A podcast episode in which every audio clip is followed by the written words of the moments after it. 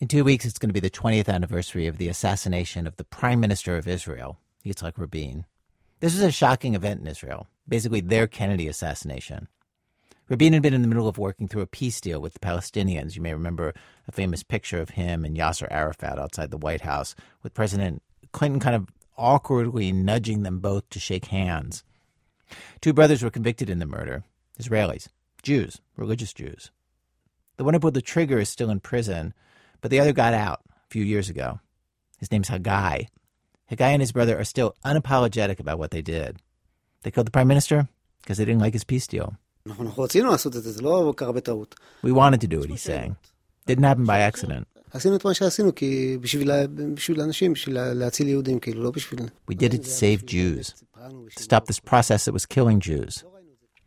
Haggai talked to one of our producers, Nancy Updike, and to another journalist, Dan Ephron, who's also her husband. He's the former Jerusalem bureau chief for Newsweek. They both reported in Israel for years.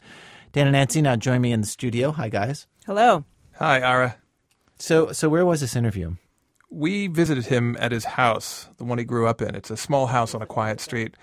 He's uh, back there living at home with his parents. It's the same house where Haggai and his brother spent hours together discussing the murder, plotting it in their room up on the second floor. And we got there and we asked him to give us a tour.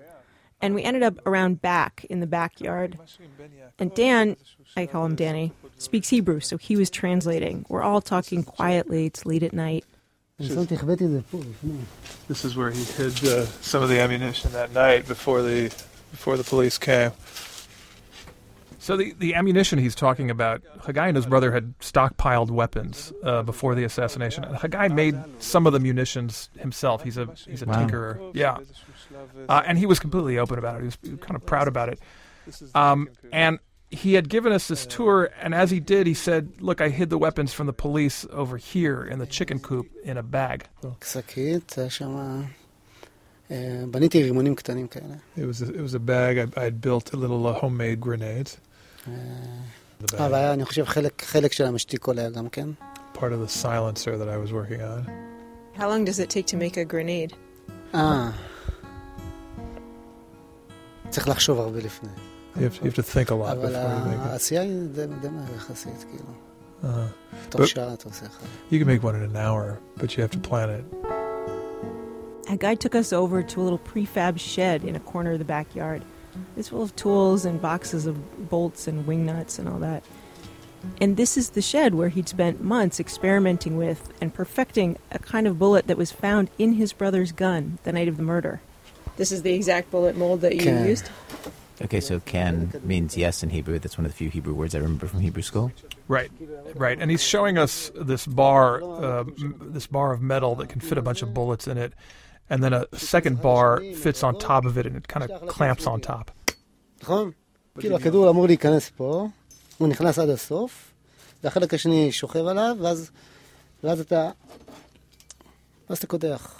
He used all this gear to drill into these bullets and drop a ball bearing inside.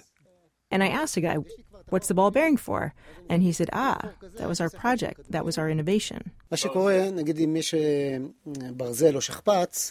העופרת נשארת בחוץ, והקליע, הפלדה, זה הרי ג'ולות פלדה שחומר מאוד קשה. The ball bearing, the, the bull, so the idea was that this would penetrate a vest. A bulletproof vest. vest. And the way it does it is that the, the bullet itself would lodge in the vest, but the ball bearing would continue through it. And um, and it, it, it, was it, it's dead it's hard enough and and deadly enough to kill just just the, the ball bearing once it penetrated to kill. I mean so i mean did did you did you make this mold in order to make the bullets for that purpose to shoot rabin? Um, shall i get you i think you, you could say yes the answer is yes.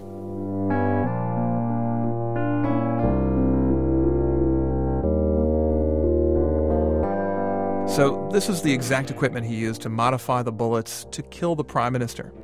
And he's happy to show it to us. And because he and his brother both had this attitude, they were both proud of what they'd done. As a murder case, this assassination was open and shut. The shooter, Haggai's brother, his name is Yigal Amir. He was grabbed right on the spot. The bullets matched his gun. There were several witnesses within a few feet of the shooter when he pulled the trigger. There was an amateur film that captured key parts of the scene. The killer confessed immediately in detail. He reenacted the incident with police. That's on video too. And he's never expressed remorse. He's never recanted any part of his confession. Okay, but I can feel the but that you're about to say. Right. There is a but. So, in spite of all this, in spite of all the evidence, lots of people don't believe it's true. They don't believe that Yigal Amir and his brother killed Rabin. Yigal Amir לא רצח אותו. אז מי רצח? He says Yigal Amir did not murder Rabin. I said, who did? He said the Shabak did. The Shabak is like the Israeli equivalent of the FBI. Plus, they have a bodyguard division, so it's sort of a combination of the FBI and the Secret Service. So even though there's all this evidence that could not seem like more clear, there's witnesses, there's video, there's a confession, there are conspiracy theories. Yeah, and they're popular. These are just random people on the street in Jerusalem one night this past summer. בעיקרון השב"כ רצח אותו ויגאל עמיר לא רצח אותו בגלל שהכדורים היו בבטן ויגאל עמיר כיוון אליו את הנשק לכיוון הגב, אז זה לא הגיוני שהוא רצח אותו. So he says that it was the Shabak that killed Rabin. He knows that because the bullets were in the front and Yigal Amir had shot from behind. יש קונספירציות, הרבה קונספירציות לרצח הזה, מה שאומר שאי אפשר לדעת מה היה שם, אבל משהו שם לא תמים גם מבחינת המדינה. Okay, so what she's saying is, I'm absolutely not sure that Amir actually killed Rabin. There were all kinds of machinations, all kinds of intrigue going on at the time, and maybe the state was involved. So, according to polls, fully a third of Israelis doubt that Yigal Amir pulled the trigger. They think there was a conspiracy or a major cover up. Among Israelis who identify as right wing, the doubters number at least 50%. 50, 5 50, yeah. It's a big number. And I've been researching and reporting on the assassination for several years now. Uh, and as I got deeper, I felt like I was in this weird loop where, on the one hand, all the documents I'd read and all the people who were there that I spoke to police investigators, bodyguards, witnesses all that pointed to the fact that Yigal Amir killed the prime minister. And then alongside that, sometimes in interviews or conversations with Israelis, I get this look like, do you really believe that? And I just wanted to understand why. Why are the conspiracy theories plausible to so much of the country? And the fact that this assassination is seen so differently by different people in Israel has real implications for politics there today, right now. Well, from WBEZ Chicago, it's This American Life. I'm Ira Glass. We hear so much about Israel here in our country. And I should say, over the months that we have worked on today's program, it has made me understand things about Israel that I never understood before. Rabin's death is a very helpful prism to understand Israel and Israelis today, even the news this last few weeks, this new round of violence. Rabin was assassinated in the middle of a peace deal that the United States had thrown all of its weight behind. Every president since then has tried and failed to broker peace. Today on our program, we're telling the story of what happened that night that Rabin was killed, and we're telling the story of how Israelis see that moment today, and what that tells us about Israel, Israeli politics, and the chances for peace. Stay with us.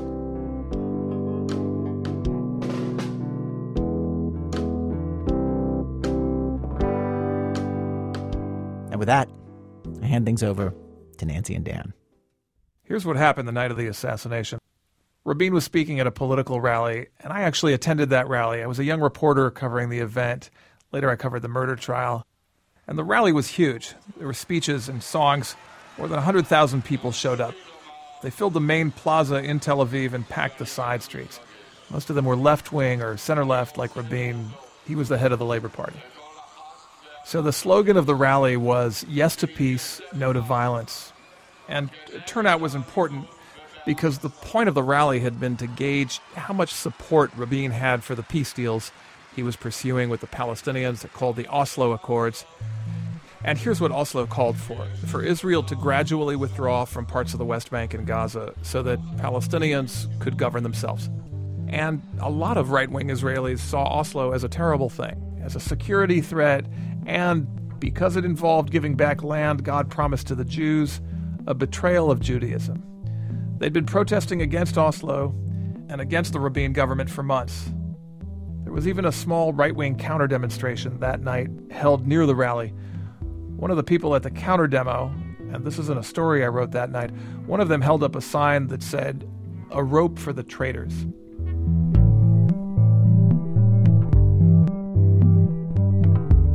I've read through dozens of police reports filed on the night of the murder.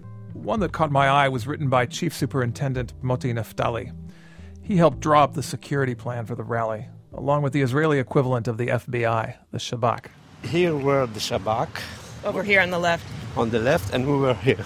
A few months ago, we went with Moti up onto the stage where Rabin stood. It looks out over the plaza where the rally was held. Moti was also on stage the night of the assassination. There was a police command center off to one side. He's pointing out where that was, where other people were. Moti is a pipe smoker, the only one I've ever met in Israel. He also speaks German. He'll throw in a word of that sometimes. And today is the first time he's come up here since that night 20 years ago. He's not a sentimental man. You know, it's like when I go into my uh, high school, I, I look ahead, I look forward. The mission for law enforcement that evening of the rally was to maintain order and, of course, to protect the prime minister. Moti remembers preparing for just one scenario. That the Palestinians, they will commit a terror operation. No, nobody, in all the work before, nobody talked about a, a Israeli or a Jewish uh, assassin. When it was finished, from here I called my wife and I said, "Gott sei Dank, thanks, thanks God, it's finished." Thank no God harm. in German, yeah. Avar b'shalom. Nothing it, happened. It went went fine. The rally went fine. It ended. Rabin left the stage, and then after Moti called his wife, I, I heard people running and a noise, and I ran with them as well. Was and it clear that these were shots? No, no. What Moti heard but didn't see was captured on an amateur video. There's no TV news footage of the assassination because the rally was over. The news was over. This moment when the shooting happened was a nothing moment. Just the Prime Minister, Rabin, walking down the stairs behind the stage and back to his car. In the amateur footage, we found this copy on YouTube, we see Rabin's car off to the side with his driver, Menachem Damti, standing next to it. There's a small crowd at the bottom of the stairs as he comes down. People are applauding. They're mostly just a bunch of dark, human sized shapes. Rabin is pretty easy to spot because he's in the middle and his glasses are glinting. And then one of the shapes, who's been sitting off to the side, stands up, walks through a few people till he's just behind Rabin, lifts his right arm, and there flashes and the sound of three gunshots. The camera drops, seemingly in shock, and then recovers. All of this has happened only a few feet from the car that Rabin was about to get into. And we see Rabin's driver bend over Rabin and then jump into the driver's seat. The film ends there. Rabin, his bodyguard, and the driver speed off to the hospital. The assassin, Yigal Amir, the brother of Hagai, who you heard from earlier, is tackled and taken to police headquarters to be interrogated by Moti Naftali, Moti was the first person to interrogate Yigal in the hours after the assassination. This was a few blocks away at the Tel Aviv police headquarters. He was in euphoria, we say in Hebrew. How you say in English? Euphoria. Euphoria.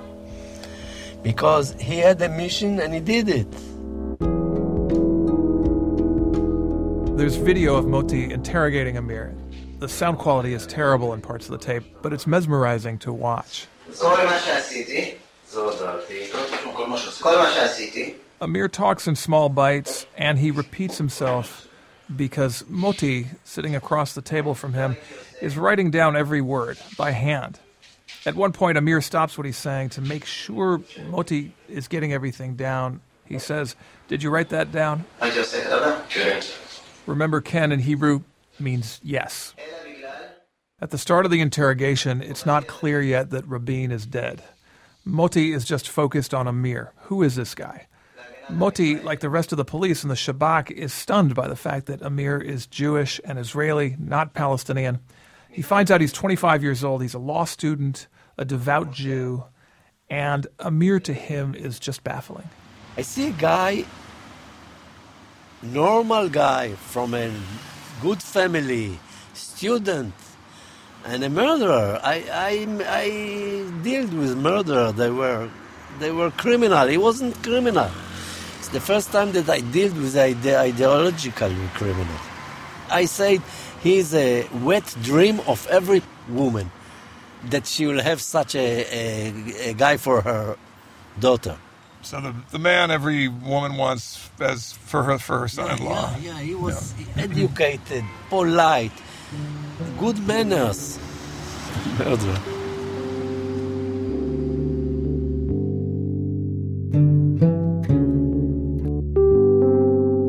Amir in the video is calm, he's measured, there's no rambly, incoherent manifesto. He's not even raising his voice. He seems sane. He's just very smug.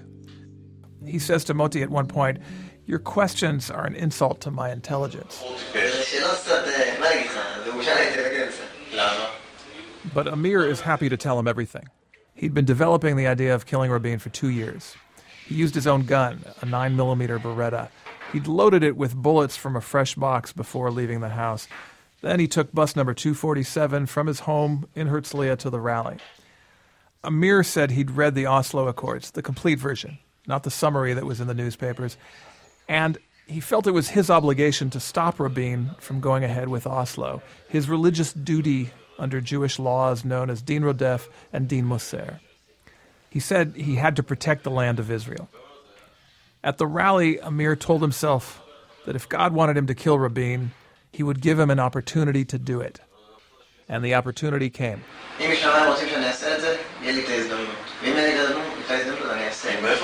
Moti, you see this in the video, he's losing patience, but he wants a full confession, so he remains polite. One of my uh, my po- police uh, came in and brought me a cup of tea with a kalkar, white calcar, you know, this, uh, Styrofoam cup. yeah.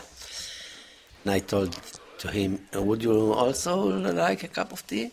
I said, yes. And I told him, bring another one, please. And he br- brought him the cup of tea. And he says, don't you have uh, cookies? and I told him, oh, you are, you are pushing your luck.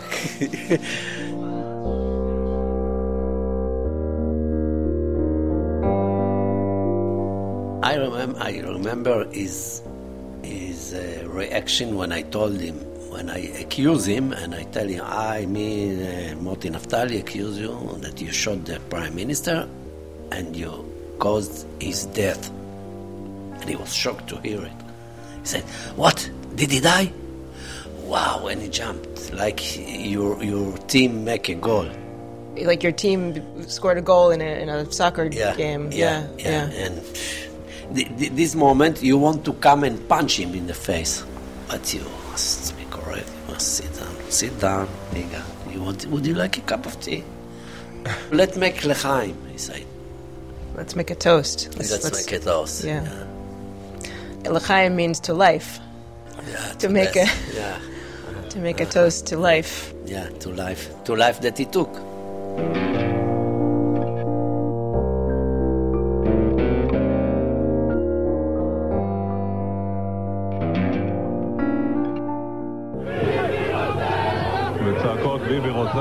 This is the crowd outside the hospital where Rabin was taken after he was shot. It's from a radio report. I had left the rally before the shooting along with other journalists, and I got a beeper message. This was the 90s, a lot of beepers, saying shots fired near Rabin. So I turned around and ran. I really ran back to the square, and then from the square to the hospital nearby. I saw this crowd and I heard these shouts. The crowd is furious. You can hear it. They're Rabin supporters, and what they're chanting is Bibi Rotzeach, meaning Bibi is a murderer.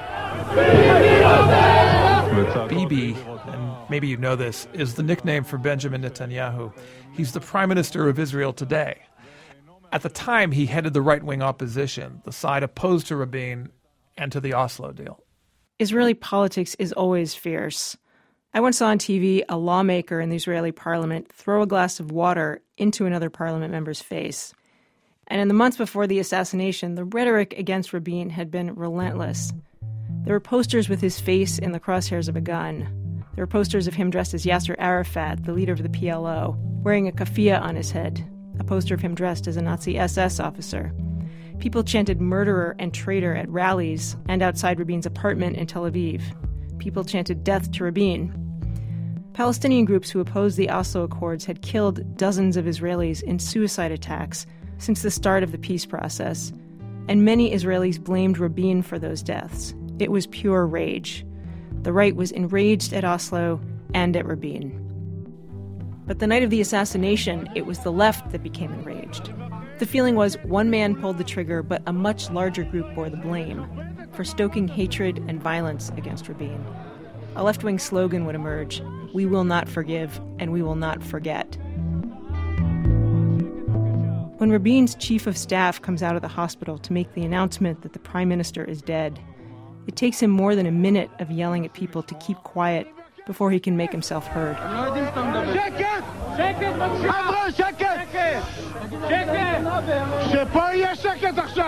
By now, the country's chief pathologist, Professor Yehuda Hiss, heads to the hospital to perform the autopsy. Look, I was raised on the you know on the investigation into the death of President Kennedy. Into the death of President Kennedy. Hiss did some of his medical training in the United States at Case Western Reserve in the years after the Kennedy assassination, and he says the autopsy on Kennedy was discussed a lot, mainly as a cautionary tale, as a lesson on what not to do when performing a postmortem. The autopsy became one more thing that stoked the conspiracy theories. So I, I promised myself that it would never happen in Israel. That if there is some high-profile case, I would call to to perform autopsy, I will do the most accurate thing. And I try to do it in the prime minister case. I said I don't want, you know, the same claims that the autopsy was not accurate, that there were no photographs and so on. And I tried to do, you know, everything, you know, regular things, to, to act regular. Regular meant Hiss insisted on having both his assistants with him during the Rabin autopsy. One of them was a photographer. It also meant that Hiss described aloud every step he took, dictating it into a tape recorder. His assistant transcribed the notes later that morning. Hiss found two bullets in Rabin, one in the lung and the other in the chest, and no exit wounds. The third bullet fired by Amir went through the arm of a bodyguard. There was nothing mysterious, you know, there's nothing complicated.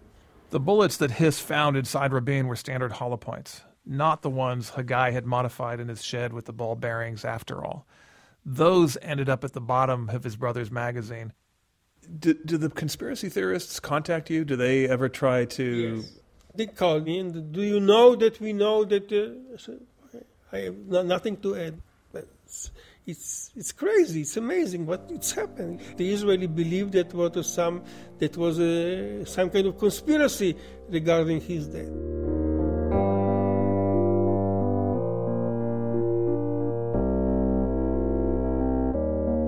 we are asking the questions, very, very simple questions. This is Hillel Weiss. He's a political columnist and one of the early adopters and proselytizers of the conspiracy theories. Also, a literature professor emeritus. He's in his 70s, he's got a white beard, very jolly. In the Rabin era, he was on TV a lot, and he's cheerful about why. When the television want to see a crazy one from the right wing, they call Hillel Weiss. You. And yes, and I supply them the the goods.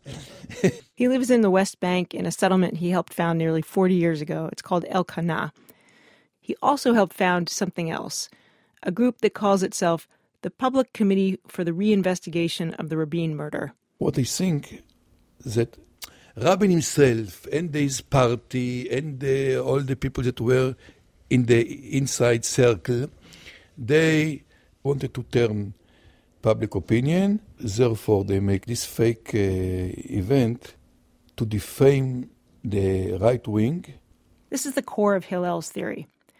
Rabin himself orchestrated what was supposed to be an attempt on his own life by the right. It was supposed to be a thwarted attempt. The event would create sympathy for Rabin and for Oslo and boost his approval ratings, and it would make the right look bad. In the fake assassination, as Hillel lays it out, Yigal Amir is either a collaborator or a patsy. And what the country saw on video was Amir firing blanks, not real bullets. Rabin then pretended to fall and was helped into the car and driven away. But then in the car, somehow Rabin dies anyway. And here the theories get hazy. It's not clear what happened in the car, but whatever happened, it wasn't part of the plan. inside the car, that's when someone or some they takes charge.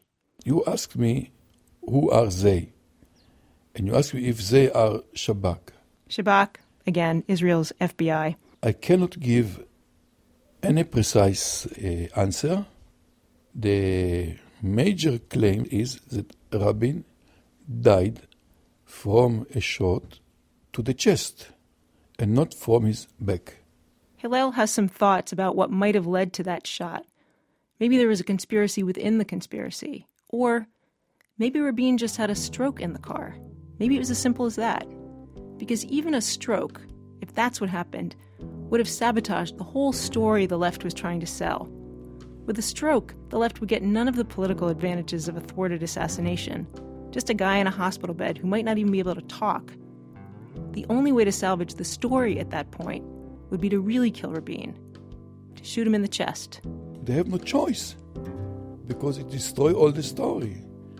So, so, you're saying Rabin decided it can be a possibility. That one possibility, or that a, a, a, possibility that, that might be the one that you believe in, is that Rabin staged his own assassination yes, yes, in yes, order I, to that's I'm sure in order to improve his popularity and the popularity of the peace process. Yes. And then got into the car on his own, on his own feet, and then maybe in the car he had a stroke. You're saying.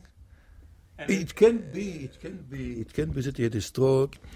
The, the, the bullets the first idea, the simple idea is that someone killed him. This was the push and pull of the conversation. Some parts of his theory Hillel would deliver in the most emphatic tone you can imagine. About other parts, he would say, maybe, I don't know, I'm just asking questions. It's a prerogative of conspiracy theories not to have to answer questions, but just to raise them and keep raising them. But what gives the theories traction what makes a lot of people ready to believe them is the way Hillel and the other conspiracists connect their story to some real loose ends about the murder that have never been resolved. Details everyone in the country knows. Of course, loose ends happen in murder cases. I've heard that from investigators. Those details, they just take on more significance when it's an assassination. One famous loose end in this case at the moment of the assassination, someone in the parking lot yelled blanks or maybe he yelled fake, or it's not real. Witnesses heard all three. Who yelled it and why, that's never been fully resolved. For Hillel, it's evidence that Amir fired blanks.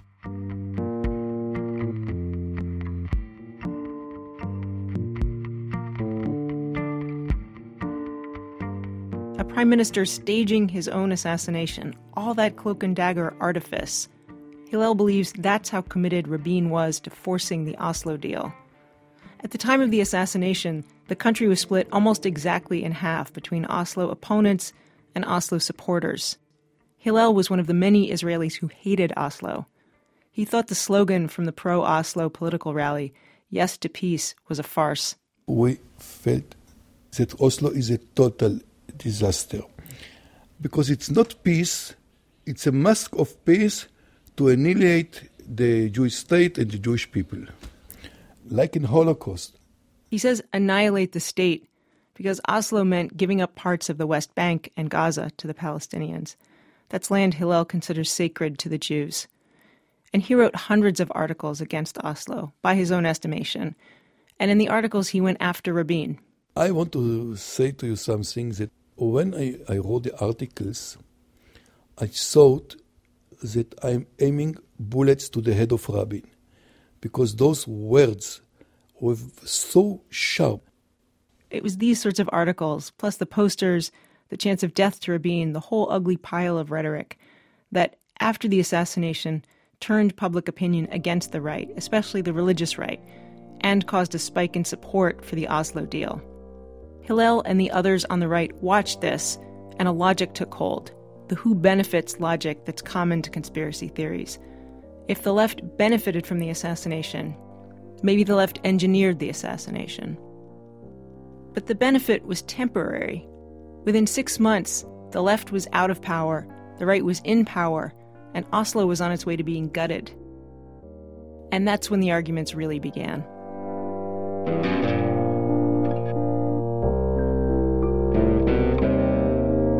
Today, and for the last 20 years, the Rabin assassination is a club that the right and left continue to beat each other with. in a fight over two radically different interpretations of the country's history, its future, two visions that are irreconcilable. This is a Rabin assassination related shouting match in the debate right before the most recent election. From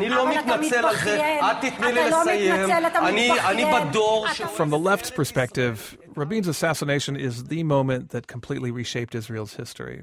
It killed off the last best chance for peace between Israelis and Palestinians. And Yigal Amir has got to be one of the most successful assassins anywhere. One person told us, look, when Lincoln was murdered, it didn't bring back slavery. When Martin Luther King Jr. was killed, civil rights continued. But after Rabin's murder, Oslo unraveled, settlements expanded, and the right has been in power for most of the past 20 years. I've heard people on the left call the assassination a coup. The right is incensed by that version of events. They tell a very different story that the peace process had no chance anyway. Arafat was never going to do what he promised. A wave of Palestinian suicide bombings after Rabin's death turned the country against the peace process. In short, Oslo was a fantasy, and leftists have been sore losers ever since. They've lost almost every election for the past 20 years, and to make themselves feel better, they bring up the Rabin assassination and try to stain the entire right with that horrible act.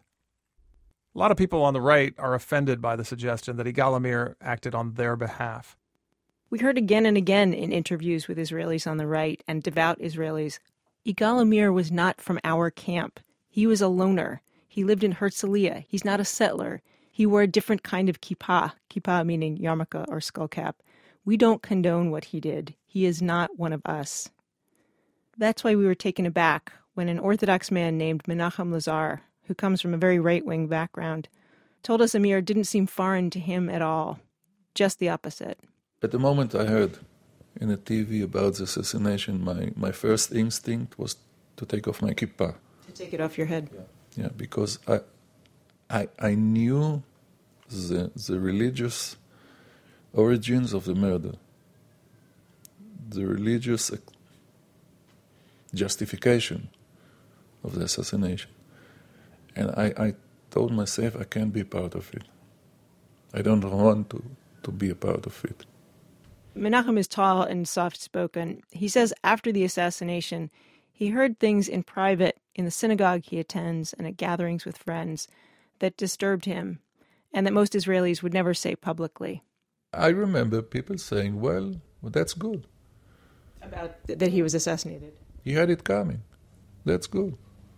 I, I saw people that were glad that uh, he was assassinated. Menachem didn't take off his kippah in the end. He had young kids and he knew it would confuse them. We were interviewing Menachem because he's a pollster, and we wanted to talk to him about the numbers the fact that a third of Israelis believe there was some kind of conspiracy or cover up around the assassination. And among people who identify as right wing, at least 50% doubt Yigal Amir did it. Menachem is a psychologist by training. He was working as a psychologist for the army when Rabin was assassinated. And he said he's never been surprised by the high number of Israelis who believe in the conspiracy theories.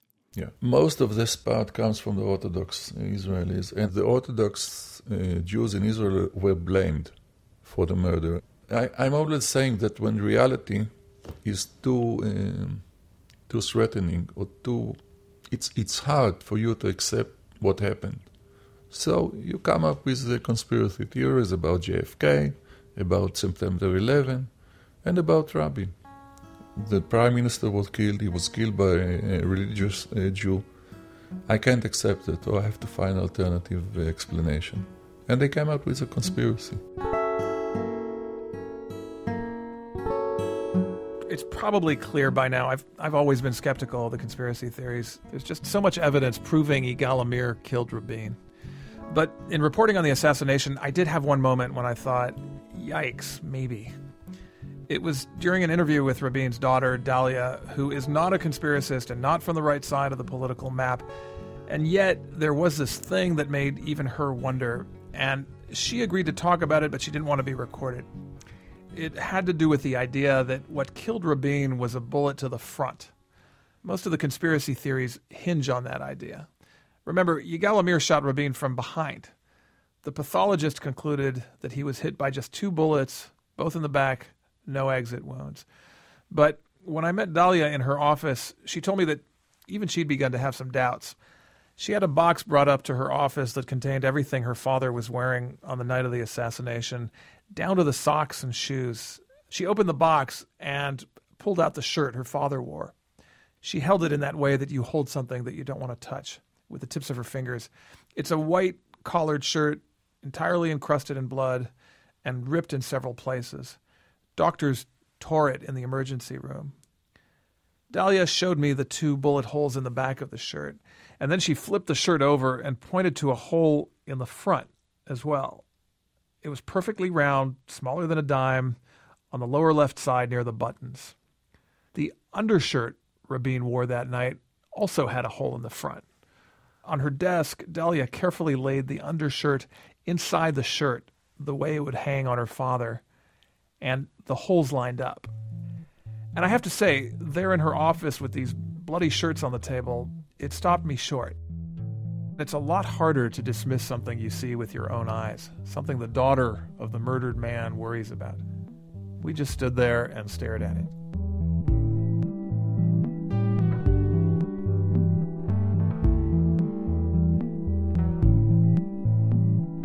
Dalia told me the clothes sat in Israel's National Archive for a decade after the murder.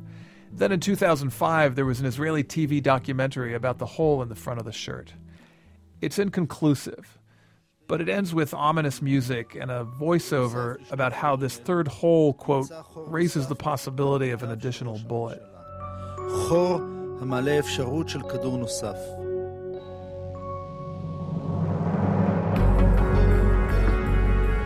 Show popularized the notion that Rabin was actually shot in the front. You hear that a lot now in Israel. And it turned the shirt into Exhibit A for the conspiracists, maybe their single most important piece of proof. Dalia did not want to have the clothes examined herself. She's a public figure, and she worried that just the act of her getting them tested would fuel the conspiracy theories. So I asked her if she would let me take the shirt to the U.S., away from the politics, to have it tested and she said yes.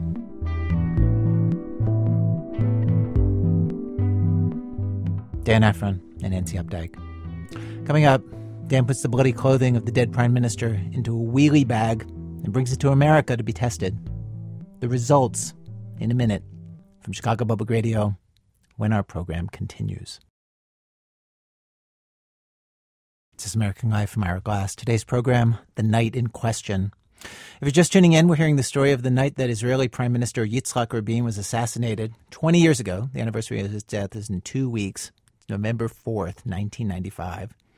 Nancy Updike and Dan Ephron are telling the story, and when we left off for the break, Dan was taking Rabin's bloody clothing from the night of the murder to the United States with the blessing of Rabin's daughter to see if the hole in the front of Rabin's shirt was caused by a bullet which is something that most of the conspiracy theories about the assassination hinge on.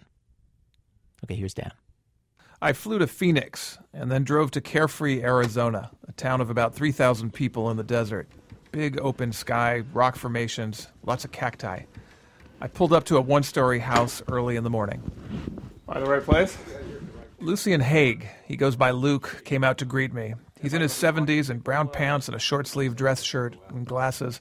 He works from an office attached to his house. His wife Sandy is there. Do you like tea? Luke is kind of famous among forensic examiners. He's written a book that's a go to manual in the profession, and he's worked on some big cases over the years, including the shootout at Ruby Ridge and the murder of Rabbi Meir Kahane. He also re examined the ballistics of the Kennedy assassination for an episode of Nova not too long ago. He has a lab and an indoor firing range. He collects all kinds of things. There's a periodic table in Russian on one of the walls, and he's got bullets from all kinds of guns. He picks out one to show me. That's the kind of bullet that killed Kennedy. And you can see it's very, very long. It's basically a cylinder, very atypical. He says Lee Harvey Oswald bought the rifle he used in the assassination for $13. And he concludes It's not a great gun, but it will kill you, as, as we know. Luke places my wheelie bag on the countertop in the lab and begins unpacking the clothes, starting with the jacket. Boy, Israeli paramedics are even worse or more thorough, I guess I should say, than ours. They just cut the bejeebers out of this. I'm going to condense the six hours of forensic testing into about three minutes. But just so you know how thorough he was, Luke tested every garment Rabin wore on his upper body the night of the assassination. He looked at all the holes, and he did comparison tests on other parts of the garments. But I had come for the shirt, and specifically the hole in the front. Whoa. I'm really surprised. I, whoa doesn't mean, oh my God, it's a bullet hole. Whoa just means that's a very clean, sharply defined hole. You know, it almost looks like a uh, like a hole punch. Well, you certainly brought something different and very interesting. I have no judgments or pronouncements to make other than this is different. Luke is looking for three things traces of soot, copper, and lead. Bullets leave particles as they pass through fabric. They tend to cling for decades or more, especially with polyester. And Rabin's shirt was 55 cotton, 45% polyester. He photographs the hole with an infrared filter and looks at it through a microscope. He sprays the area and does chemical tests. Everything is negative no soot, no copper, no lead. And along the way, Luke has ruled out another possibility a cigarette burn. Rabin was a heavy smoker. Luke suggests one last thing. He wants to fire a new bullet into a swath of Rabin's shirt to see if the hole it makes, a genuine bullet hole, looks anything like the mystery hole. He gets out the scissors. So for the record, I'm, with a pair of sharp scissors, I'm cutting out about a oh, about a three inch square from the. Luke upper. then said a sentence I've never heard before. I think I've got a fresh block of tissue simulant in the garage. He left the lab and came back with a big brown rectangle of something that was both squishy and firm. This uh, behaves similar to soft tissue. If uh, you push into it, if I push into you or fat fat guy like me, it's going to feel about the same. So the block is a stand in for human flesh. Luke taped the patch of shirt to the block. We went to his range, and then he fired a bullet at the patch. I didn't record the sound because I worried it would blow out the recording equipment, which I don't own. Luke shot from up close. As we figured it, just about any scenario where Rabin was shot in the front would mean he was shot at close range. Luke then examined the new hole under the microscope. He compared the patch to the mystery hole, looked up from the lens, and that was it. The two looked nothing alike. But it just can't be a bullet. I mean, there's just nothing there to support that notion. I've been looking at bullet holes for 47 years or so. I shoot things for a living. I mean, almost daily I'm shooting something. Everything I see says it's something other than a bullet. So it's not a bullet hole. That's the important part. Rabin was not shot in the front. Dalia was relieved when I let her know.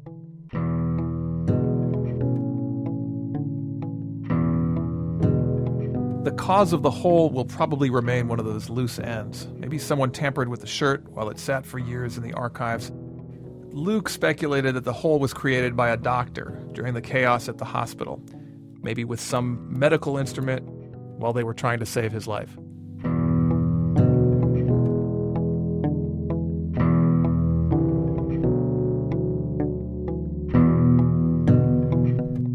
Ran down all sorts of other disputed facts from the night of the assassination. I talked to Shabak officers, the investigators, the prosecutor. The only other thing I want to report to you is the conversation I had with Rabin's driver from that night. Remember that most of the conspiracy theories say Rabin was actually killed in the car, possibly by a mysterious additional person, not the driver, not the bodyguard, someone else. The driver, Menachem Damti, is listed in the country directory, so we called him up one morning and he said, Sure, come over this afternoon. He's 66 years old, very fit, a few months away from his pension. He was in gym shorts when we went over. A large percentage of Israelis at any given moment are dressed like they're about to go to the beach or just got back from the beach. He lives in a modest apartment. He was driver for three decades for political leaders from both parties. He's got a wall in his kitchen covered in framed photos of him with the people he drove for, several Israeli prime ministers, also Bill Clinton, Jimmy Carter, Anwar Sadat. Menachem does a pretty spot on impression of Rabin, telling him from the back seat in his taciturn way, Menachem, nice maneuver. Menachem, barachta yafe. What Menachem remembers about that night after jumping into the driver's seat is Rabin's bodyguard, Yoram Rubin, lifting Rabin into the back seat, diving in after him. And then he yells to Menachem, Go to the hospital quickly. Next, Menachem does a quick move he's been taught to make the car doors slam shut.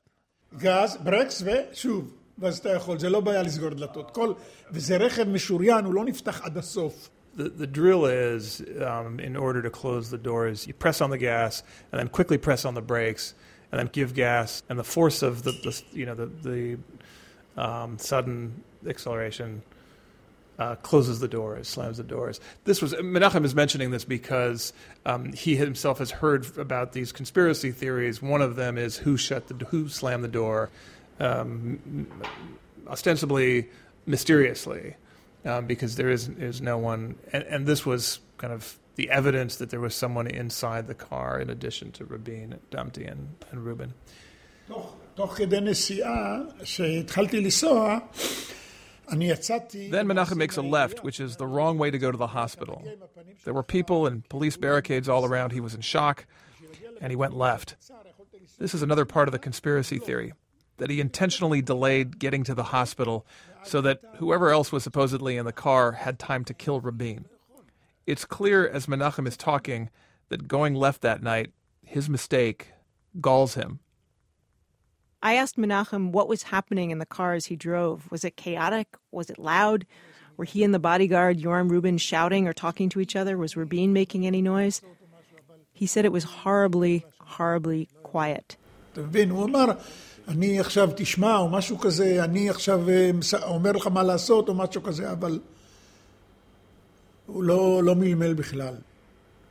Um, I heard, remembers hearing a little bit from from Rabin. Maybe it was a sigh, maybe it was a word, um, but uh, mostly nothing. Um, and and uh, you know whatever he did here was mostly Ru- Rubin, the bodyguard from the back seat. Um, Menachem said, "Is he okay? Resuscitate him. Make sure." And, and occasionally asking him what's his condition. And then at some point, Rubin says, "I'm also wounded." Um, and from that point on, it felt like utter despair. Menachem felt like he was alone in the car. Uh, he was the only one who was actually capable of doing something. What a moment to realize it's just you. אני למעשה, אל תשכח, 30 שנה, כבר רבין, זה כבר כמה ראשי ממשלות נסעו, וכל הזמן יושב לידך מאבטח. For 30 years, Menachem had been a driver, um, and the, the drill was always that there was a bodyguard sitting next to him. And the bodyguard would say, You go right here, you go left there take this road, do this. Um, because everyone had pounced on the shooter and everyone was focused on, on him, uh, there was no one to come into the car and sit next to uh, next to Menachem. And it's exactly the way he described it. He's saying he felt utterly alone, utterly alone.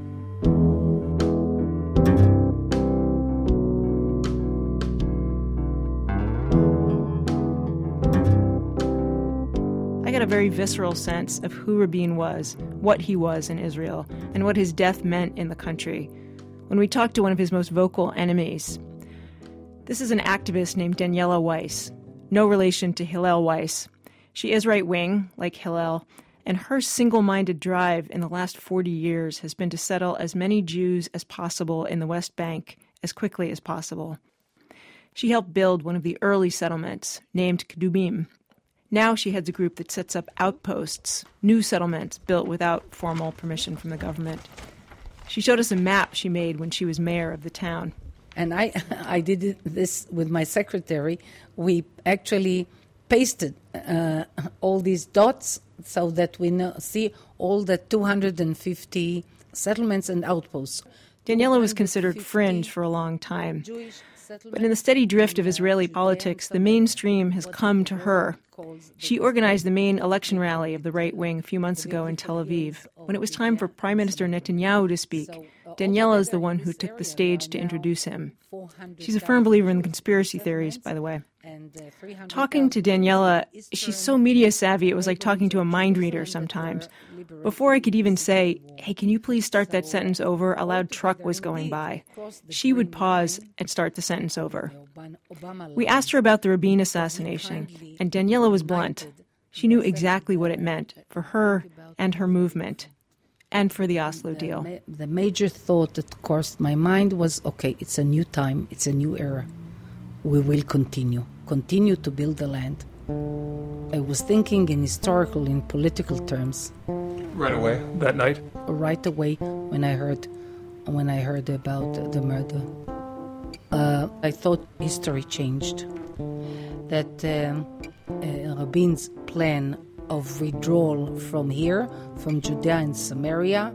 Judea and Samaria are what religious Jews call the northern and southern parts of the West Bank. From Judea and Samaria came to a stop, and uh, a new era opened for us. And from the day to day, the chances of removing us from here get lower and lower.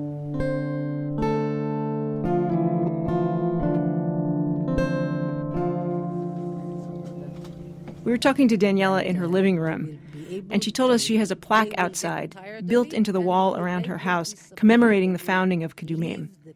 And it quotes Rabin. Can we go look at this plaque right now? Of course, right now, naturally. We walked out her front door, down the path through her yard, around to the right, down the hill a bit. Kedumim is a lush, well tended, sunny suburban looking place, like a lot of the oldest settlements. The plaque says the quote is from the minutes of a cabinet meeting, back from when Rabin was prime minister the first time in 1975. And he had to decide what to do about Daniela Weiss and others who had taken over this hill in the West Bank, this hill in front of us. It's pretty well surrounded by Palestinian towns.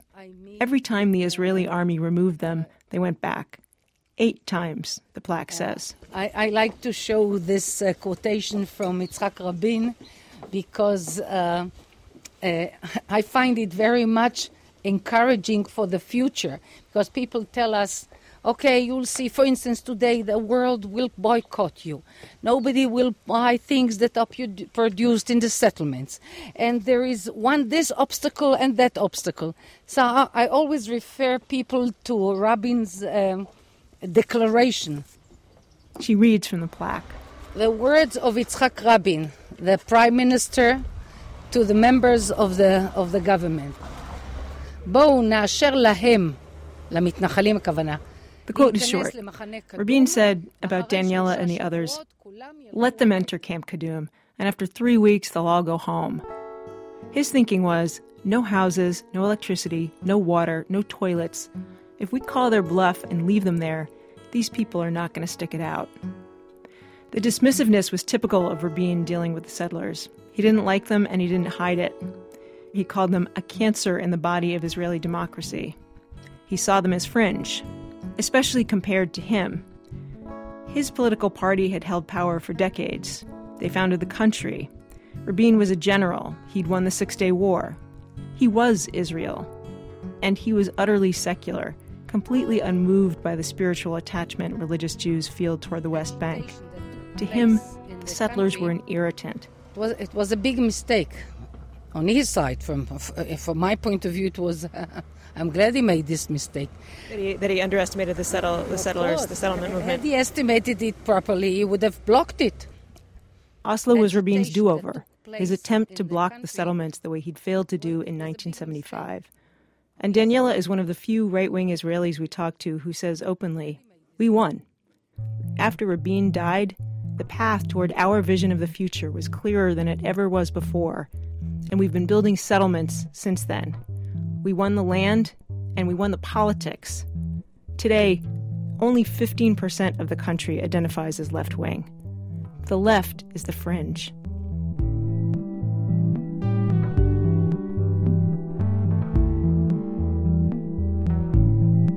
Here in America, lots of us think it's a tough, complicated situation over there. There's violence, there's anger, there's mistrust, but somehow this is going to work out. Eventually. In the end, the Israelis will give up land. In the end, Palestinian violence will subside. They will have their own state. Somehow this is all going to happen.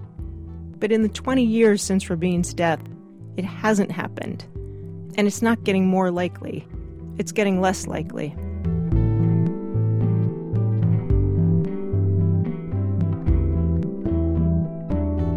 There's a letter Haggai, the assassin's brother, wrote from prison sometime after the assassination. It's a letter where he explains why he and his brother decided to kill Rabin. And he puts the assassination in the context of the long arc of Jewish history. He already knows what it means for Israel. He writes According to Judaism, killing a king is profoundly significant. It affects the entire nation and alters its destiny. Haggai has no patience for the conspiracists.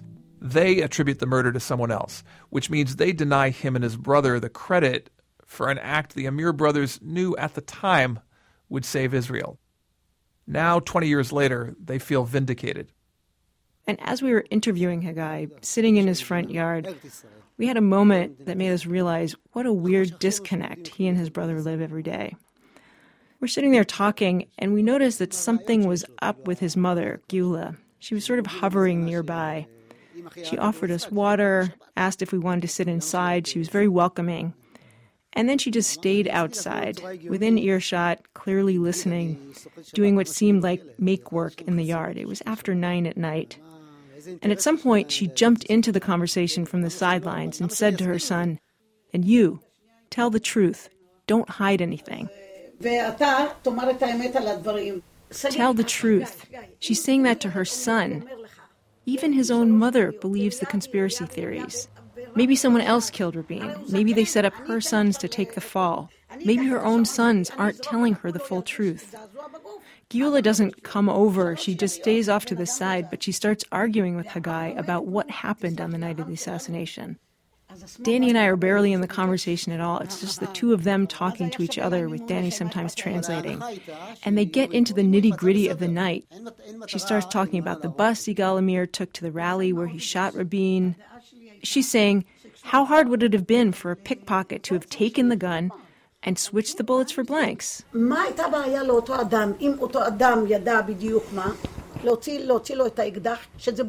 Haggai says it would have been very hard. He says, Yigal used to keep his gun between his belt and his body the same way I do. You'd feel it if someone tried to take it out.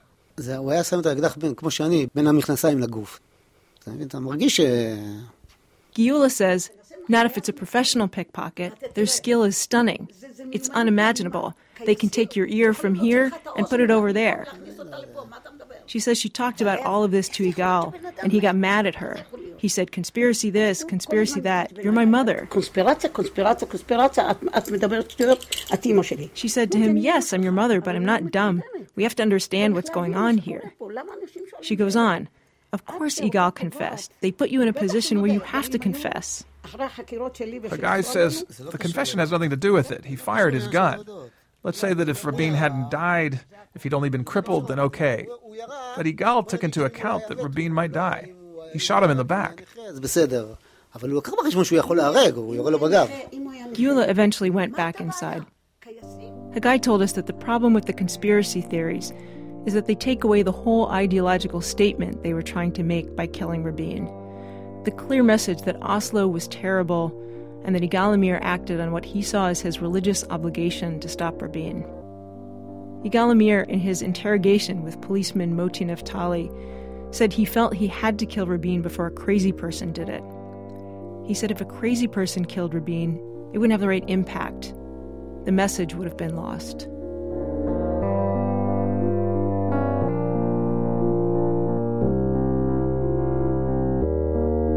Nancy Updike is one of the producers of our show. Dan Ephron is the author of the book Killing a King The Assassination of Yitzhak Rabin and the Remaking of Israel, which comes out this week.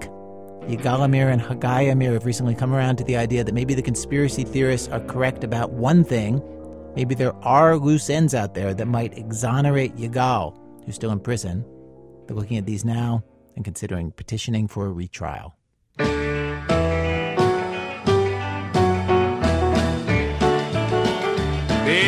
Shot him in the backseat of a Lincoln limousine. Was a great, great leader by the name of Kennedy. He fought for right and freedom, tried to keep this nation clean. But they shot him in the backseat of a Lincoln limousine. The program was produced today by Jonathan Menjivar with Zoe Chase, Sean Cole, Drumming, Stephanie Foo, Hannah Jaffe Walt, Miki Meek, Brian Reed, Robyn Semien, Alissa Shipp, and Nancy Updike. Our editor is Joel Lovell. Julie Snyder's our editorial consultant. Other editing help today from Susan Burton. Production help from Lily Sullivan. Seth Lind is our operations director. Emily Condon is our production manager. Elise Bergerson is our business operations manager. Helena Baker scouts stories for our show. Kimberly Henderson is our office coordinator. Research help today from Christopher Swetala. Original music used as scoring all this hour by Muriel and Tony. Other musical help today from Damian Gray from Rob Geddes. Special thanks today to Daniel Estrin, David Blumenfeld, and Shlomo Harnoy of the Sedema Group. Our website, thisamericanlife.org. This American Life is delivered to public radio stations by PRX, the Public Radio Exchange. Support for This American Life comes from Scion. Introducing the new Scion IA and IM with premium features as the new standard and taking haggling out of the purchase process with Scion Pure Price. Learn more at scion.com. Scion. Weird, right? And from Lagunitas Brewing Company, committed to keeping the pub in public radio by offering curious ales and lagers for those who appreciate hearing and telling great stories. Learn more at lagunitas.com and from Sundance Now Doc Club, the new streaming service dedicated to documentaries. They asked uh, me to curate a collection of some of my favorite documentary films, which I did. You can see those at Sundance Now Doc Club. They're offering 30 days free at docclub.com slash life. That's D-O-C-C-L-U-B dot com slash L-I-F-E. And from A24, presenting the movie Room. A courageous young mother and her five-year-old son discover that the power of love and imagination triumphs over harrowing circumstances. Based on the best-selling novel, Room stars Brie Larson and Joan Allen in select theaters October 16th. Thanks as always to our program's co founder, Mr. Torey Malatia, who's been obsessed lately, obsessed, I tell you, watching the Israeli edition of Sesame Street. He especially loves this one character on the show who is always asking, Don't you have uh, cookies? I'm Ira Glass. Shabbat Shalom, everybody. Back next week with more stories of this American life. Here they shot him in the backseat of a Lincoln limousine. Was a great, great leader by the name of Kennedy. He fought for right and freedom, trying to keep this nation clean. But they shot him in the backseat of a Lincoln limousine. Now this man, he did not die upon a far and distant shore. He died in Dallas, Texas, a place not known.